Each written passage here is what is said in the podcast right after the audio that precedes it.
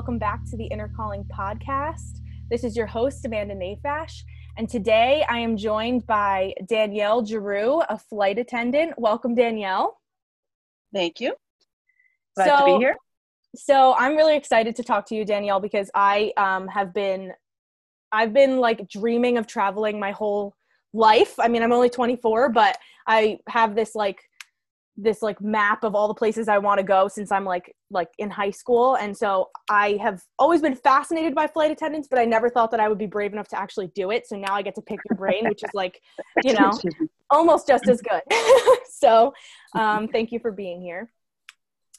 So I guess my first question is like just to get a fr- a time frame when did you become a flight attendant? Like when did you start this job so I became a flight attendant about three, just shy of three years ago but I've been in the airline industry for about 10. Okay. So can you tell me about that job transition? Like how did you where did you start? Sure. Um, I started as a gate agent in central Pennsylvania, small station, and it was my favorite job I ever had, ever. Okay. But I needed health insurance and I was ready for a change. So I wanted to go full time. And what other better thing to do besides flight attendant? Mm-hmm. Awesome. So, um, what airline do you fly with, and do you have like like locations that you frequently go to, or do you just go all over the place? Wow, that's a convoluted question. Um, it's so difficult to answer. I, oh gosh, I work for American Airlines, but I work for a smaller regional branch of theirs, and it's wholly owned, and it's called PSA, Pacific Southwest Airlines. Mm-hmm. And it, um, gosh, I can't really answer the scheduling question because in, in, the beginning, you don't have an option over your schedule. Okay. Pretty much at all. So it's, you pretty much go in and you say, okay, you guys got my five days in a row. Where am I going? What am I doing? Wow. But as your years build, and yeah, as your years build and your seniority builds, for example, right now I am sitting in South Bend, Indiana. I don't know if you can see. Oh wow! Um, it is beautiful, although this is the back side of it. Anyway, and um, I'm here for 36 hours, and I chose this trip. I have enough seniority now that I can choose trips. I chose this trip because I get to do a whole lot of this. Chilling.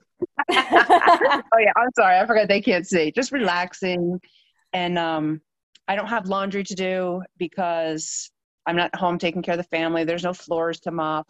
So for me, my job is also my retreat. Mm-hmm. And that's how I treat my job. I, ha- I have to be rewarded and enjoy what I'm doing. So, yeah. Wow. That's really amazing. Yeah. In the beginning, it's really difficult to do. I don't want to, you know, give people hopes of, oh, wow, I'm going to go spend in, you know, whatever. Yeah.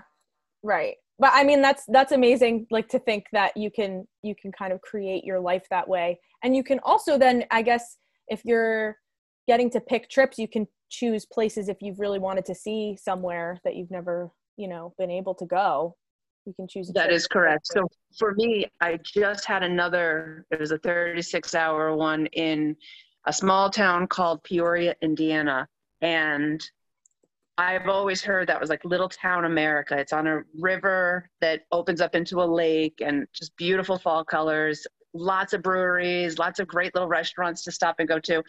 So I went there and I walked 10 miles throughout the day, went to the museum. Oh, had an amazing day. Turned around, woke up, worked my flight out, went home. That was it. But wow.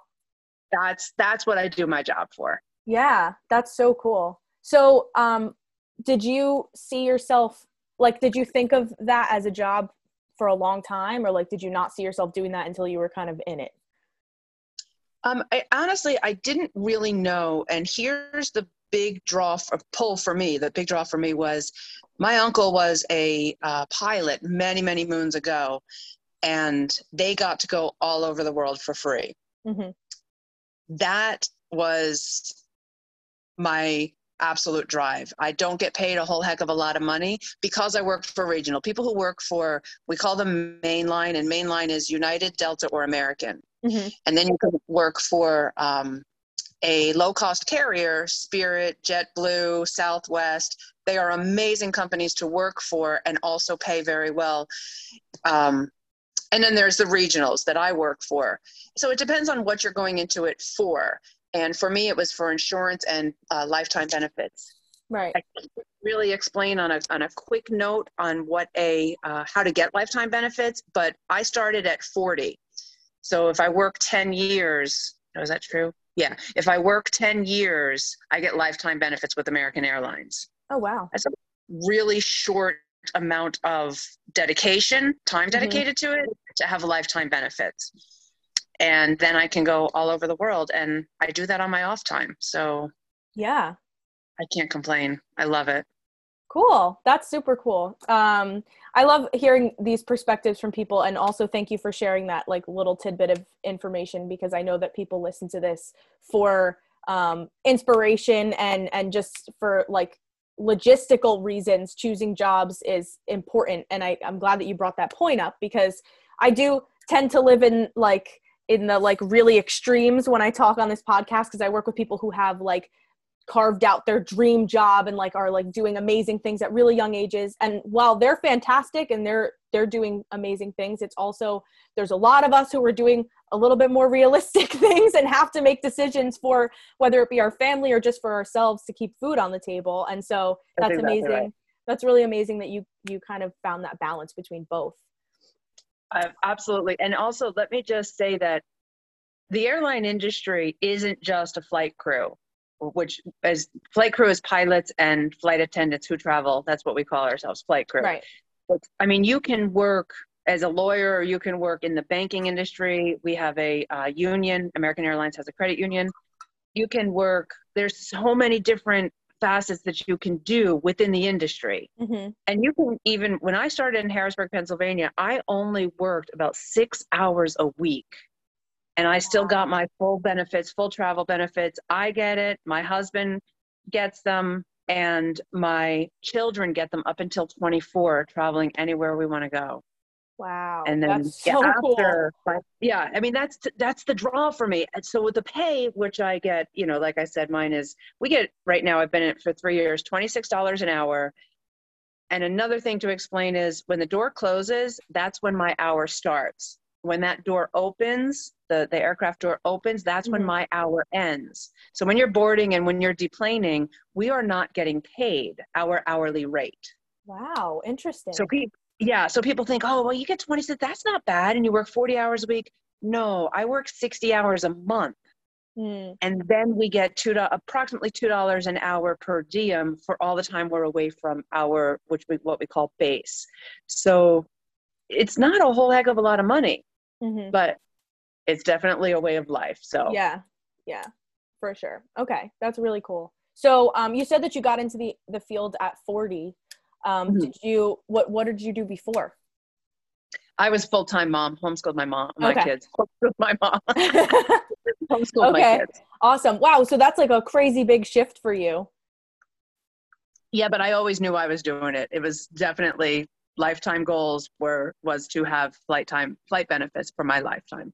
Gotcha. Okay. Cool. Um. So, as far so let's let's talk about like like a fun crazy story now. Um. So I, I'm gonna. I, it's twofold, I guess. I wanted to ask you like I I don't want to say the craziest, but like the the coolest place you've ever flown to for work, and then um, I'll I'll I'll hold the next question. You answer that one first. For actual work, yeah. My favorite place I've ever flown. I don't know because the regionals fly all into small towns like Harrisburg, Pennsylvania. We would go into Bradley, Connecticut, small towns. It's what you make of it, Yeah. you know. But it's like, why would you go there? Well, why wouldn't you? Mhm. So I don't have Rochester, New York is one of my favorites because we stay by the falls. Um, Oh, there's the upper and lower falls or north and south falls. I forget what they're called. I'm sorry. But, and you know, you just get out, you walk the falls, you go to breweries, depending on the time, because there's FAA regulations on when you can have a drink and when you can't. mhm. But um, get out and run, exercise. I don't know. The culture, museums, everything. That's yeah. what to make of it. So I don't have one specific but I do have ones that I avoid, and it's van times. I don't go anywhere where a van time is going to take 45 minutes for me to get there. Okay. No, thank you. So it's just stuff like it's just stuff like that. So okay, that makes sense. Um, Yeah. All right, so then, uh, I guess my this is what I've been most excited to ask you is what's the craziest story that you can tell from like being on a plane? oh wow. Well, I, for my own personal um, experience while working, I don't have anything outlandish. Well, I did have an emergency landing. You want to hear that one? Ooh, yeah.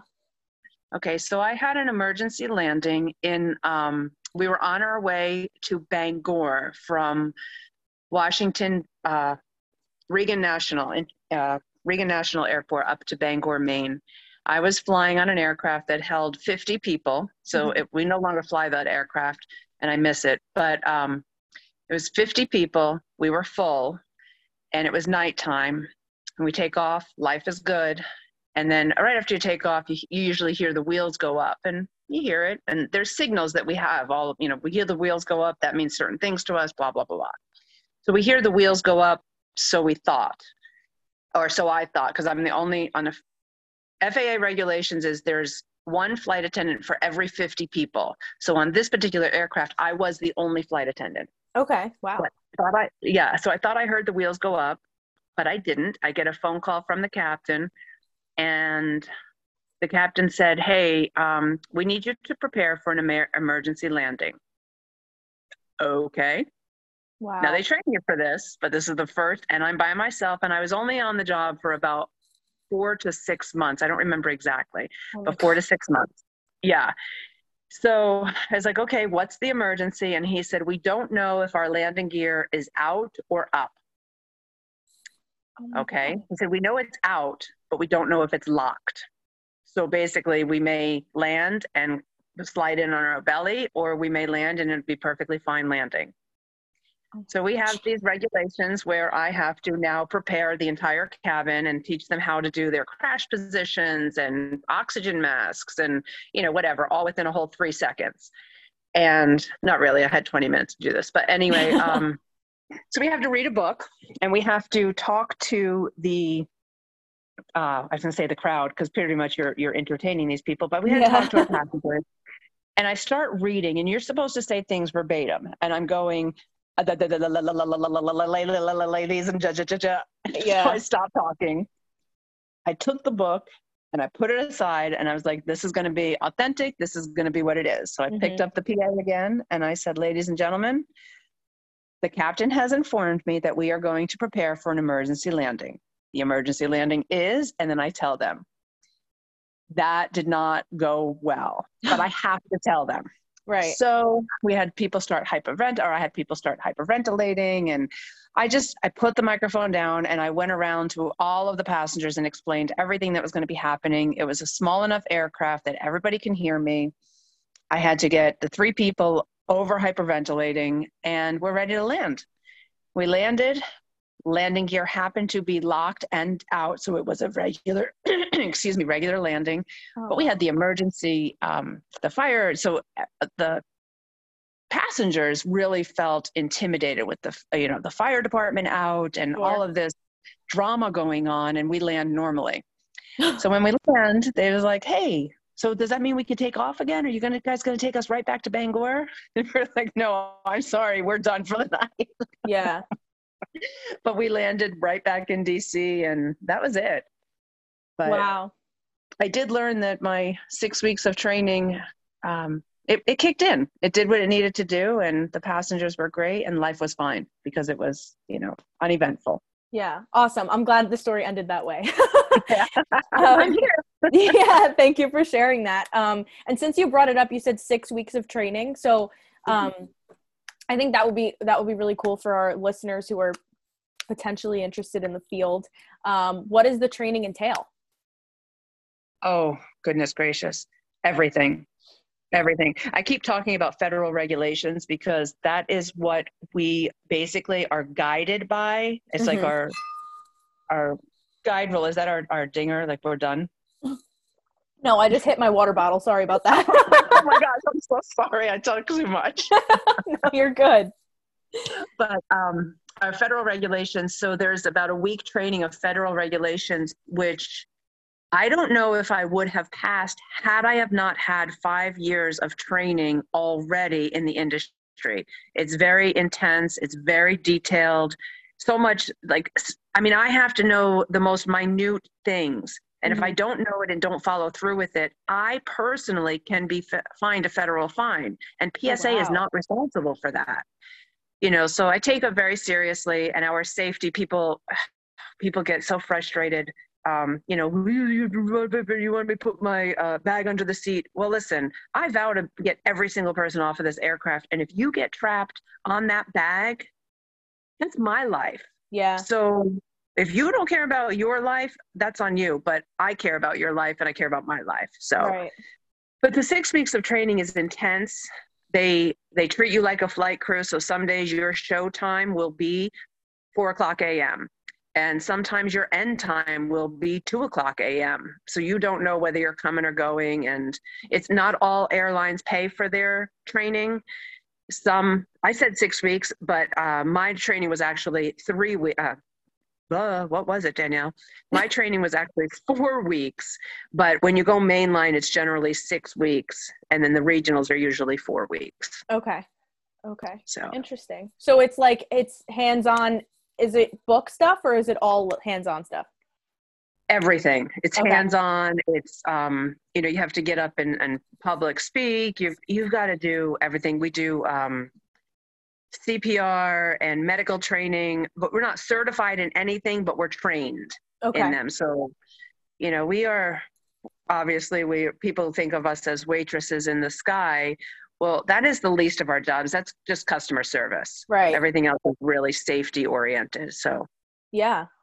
Um, so for for people who who are have been interested in getting in the field, who are thinking about maybe doing it, what's something that you would say a person needs to possess, a quality a person needs to possess in order to really succeed being a flight attendant? Um, I think it is a twofold answer, and it's safety and customer service. Mm-hmm. And I don't know which one goes first on that.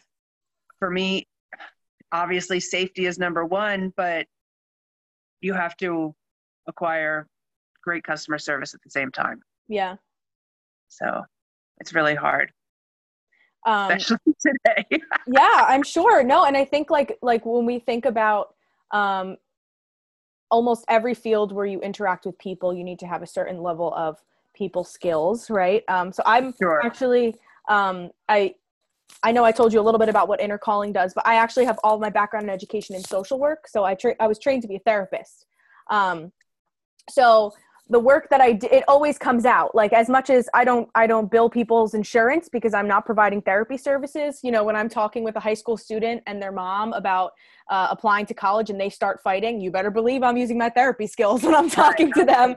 You know what I mean? And um, and when I talk to when I talk to people, anybody really who works with the public, you know, I say like, you know, I bet a couple ther- like social work classes wouldn't do you wrong in your job, like, because you need to learn how to like de-escalate a situation. Like, I'm sure that's like number one on your list. Like, what kind of do they give you any like de-escalation training? You know, that's interesting. I think it's something that they look for in their interview process. Yeah. And um, the interview process is pretty intense, and I think it comes with your years of customer experience as well. And because I was in the airline industry as well, uh, prior to, I'm sorry, I had to have that skill. I was a gate agent. Gate right. agents, even before um, all this self entitlement and all this craziness started, people, you know, well, you need to get me there. Well, I'm sorry, the tornado that's coming through town isn't going to allow me to get you there. You know, right. yep. what want me to dig you a tunnel? Let's go that way. yeah. You know? Obviously refraining from staying saying those things and saving those stories for home right. is, is the proper way to handle it. But um, they do teach you de-escalation but i don't think if you don't have that skill i don't think that's something you can teach yeah. to be honest with you. Yeah i, I hear you there you know especially as last night for example i had an, a fight almost break out on my aircraft. It was totally bizarre. We're deplaning, and this you know, usually when you're deplaning like front row, second row, just like in church when you're going for communion, or if you're Catholic or whatever, when you're exiting, it goes from front row and you just work your way. That's the mm-hmm. way it goes. Well, this guy from the back of the aircraft decides that he's going to get up and run to the front of the aircraft. Oh. It's 12:30 at night when we arrived in South Bend, Indiana. Nobody's going anywhere but home or to their destination right now. What is the problem? So somebody else decided to mm, maybe nudge him slightly just to prove a point. Uh-oh. And he turned around and he was like, "What the are you pushing me for, man? Get off of me." And that is where I wouldn't say my de escalation skills came in yesterday. I think my mothering skills came in. Yeah. I was like, whoa, the two of you stop it right now. Enough is enough. And then they're yelling at me that he did this and he did that. I'm like, what? You guys are men. What is going on? Yeah. Stop it. And that is actually how I re- responded. I couldn't believe these people were acting like this. Yeah and so you know it's a learning lesson for me that yeah that probably wasn't the way to handle it.